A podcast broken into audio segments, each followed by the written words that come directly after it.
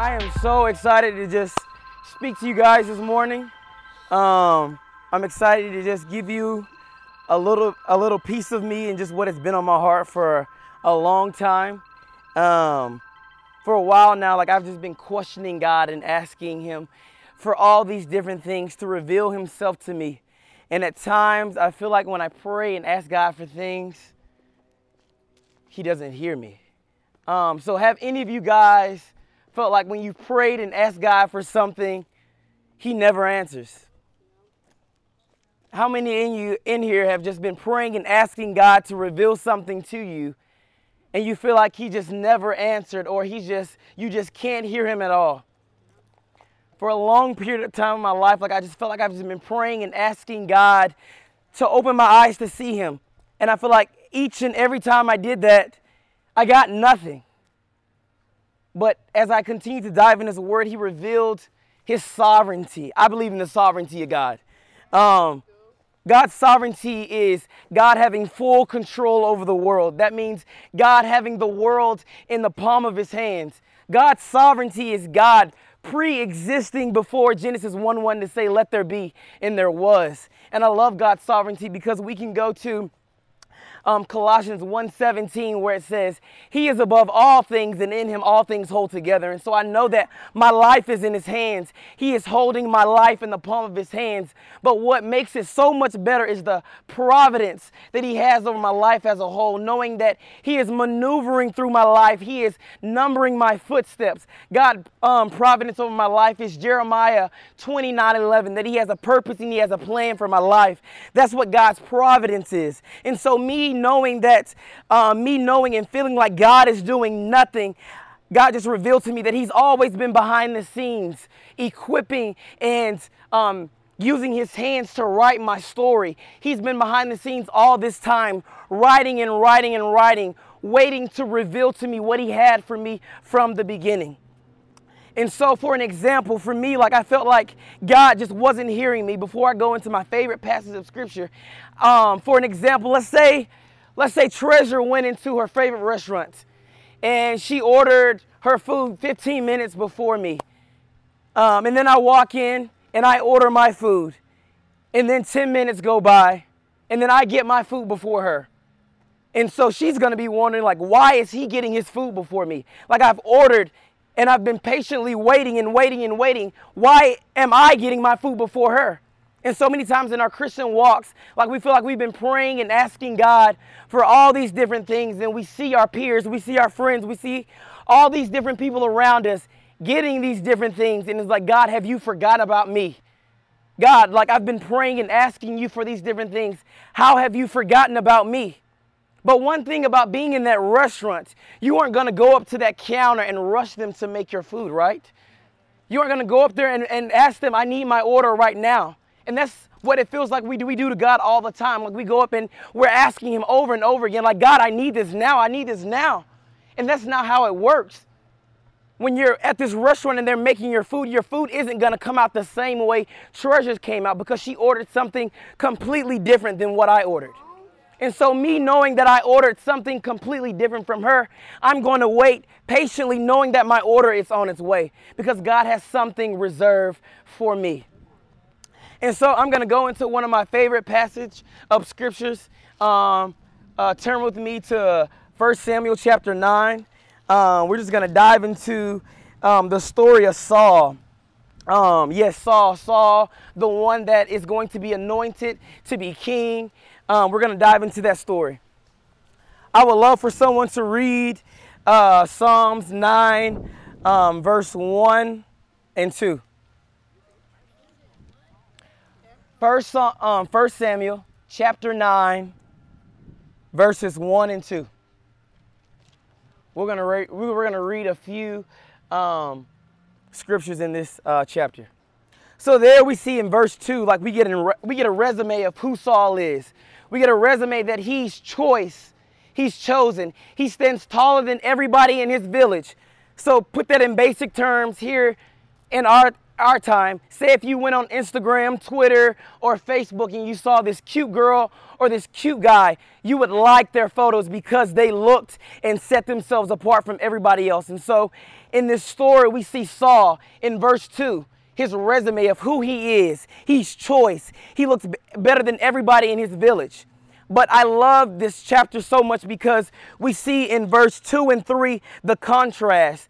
Um, verse 3 says, Now the donkeys of Kish, Saul's father, were lost. So Kish said to his son Saul, Take now with you one of your servants and arise, go and search for the donkeys. And so then we go to um, verse 15 where it says, Now a day before Saul's coming, the Lord had revealed this to Samuel. About this time tomorrow, I will send you a man from the name from the land of Benjamin, and you shall anoint him to be prince over my people. And he will deliver my people from the hands of the Philistines, for I have regarded my people because their cry has come to me. So when Samuel saw Saul, the Lord said to him, Behold, the man of whom I spoke to you, this one shall rule over my people. And then we go to verse 22, and it says, Then Samuel took Saul and his servant and brought them into the hall and gave them a place at the head of those who were invited. And they were about 30 men. Samuel said to his cook, Bring that portion that I um, had set aside for you. Um, then the cook took up a leg and what was set aside and put it before Saul. And he said to him, This is what was reserved for you. Set it before you and eat, because it has been kept until the appointed time. And so, there in the beginning, we see Saul in verse 2, his resume of who he is. And then we get to verse 3, where it talks about um, his father wanting him to go and do a task. And I love this chapter because Saul had to humble himself to go and do this mundane, ordinary task. Like he could have been upset about going and finding this donkey. He could have just talked to his dad and said, I don't want to do that. I know a lot of times in our lives we find ourselves our parents telling us to go and wash the dishes, go and fold clothes, go to school and do our work, wake up on time, and we find ourselves with a negative attitude. But here we see Saul with a with he humbled himself to go and do this mundane ordinary task that his father had called him to. And so then as he's going and humble himself doing this mundane ordinary task, God reveals that he has something reserved for him because he reserved, he was he humbled himself and he followed and did what God had called him to. And so in the end, we see that God had something reserved for him. And so many times in our lives, we feel like I'm praying, like we said in the beginning, we're praying and asking God for all these different things, and we feel like God isn't hearing us. But we see here in this story that because he humbled himself, because he walked faithfully and did exactly what God had called him to, God had something reserved for him. God had placed something aside for him. Just like when you're in that restaurant, just like when you are praying and asking God for those different things, God has not forgotten about you. God hasn't, um, God is hearing everything that you're saying, but he's not going to give it to you when you want it. Are you going to walk humbly with God and trust that he has you in the palm of his hands? Are you going to trust God and know that He's writing your story? Are you going to humble yourself in the walk with God and walk in obedience and know that He has something reserved for you? He loves you so much that He sent His Son for you. I want you to know that each and every one of you has a different gift. Each and every one of you play an important role in the kingdom of God. But God has something reserved for you something reserved for you, each and every one of you. And, and we see in Scripture how sometimes God's name isn't even mentioned and He's there. I love how in the book of Esther, God's name isn't even mentioned and He's there. In the very beginning, we see Jesus, God shows up in Genesis. He shows up as the breath of life. In Exodus, He shows up as the Passover lamb. In Leviticus, he shows up as our high priest. In Numbers, he shows up by he shows up as the fire by night. In Deuteronomy, he shows up as Israel's guide. In Joshua, he shows up as salvation's choice. In Judges, he shows up as Israel's guard. In Ruth, he shows up as the kinsman's redeemer. In 1st and 2nd Samuel, he shows up as the trusted prophet. In Kings and Chronicles, he shows up as sovereign. In Ezra, he's our true and faithful scribe. In Nehemiah, he rebuilds walls and he rebuilds lives. In Esther, he shows up as our courage. In Job, he shows up as a timeless redeemer. In Psalms, he shows up as our morning song. In Proverbs, he shows up as our wisdom. In Ecclesiastics, he's a time and a season. In Songs of Solomon, he's a lover's dream. In Isaiah, he's the Prince of Peace. In Jeremiah, he's the weeping prophet. In Lamentation, he's the cry for Israel. In Ezekiel, he's the call from sin. In Daniel, he's the stranger that will show up in your fire. In Hosea, he's the forever faithful. In Joel, he's the Spirit's power. In Amos, he's the strong arms that carry. In Jonah, he's the great missionary. In Micah, he's the promise of peace. In Micah, um, in Nahum, he's the strength and shield. In Habakkuk and Zephaniah, he's the one that brings revival. In Haggai, he restores everything that has been lost. And in Zechariah, he's our fountain. And in the last book of the Old Testament, he's, our, he's the sun rising with healing in its wings. And that's just who he is in the Old Testament. We get 400 years later in Matthew, Mark, Luke, and John. He doesn't just show up as your God, but he shows up as your Messiah. In Acts, he, he shows up as the raining fire from heaven. In Romans, he's the grace of God. In Corinthians, he's the power of love. In Galatians, he's the freedom from the curse of sin. In Ephesians, he's our glorious treasure. In Philippians, he's the servant's heart. In Colossians, he's the God and the Trinity. In Thessalonians, he's our calling kings. In Timothy, Titus, and Philemon, he's our mediator and our faithful pastor. In Hebrews, he's our everlasting courage. In James, he's the one who will heal you when you're sick. In Peter, he's our faithful shepherd. In John and Jude, he's the lover coming for his bride.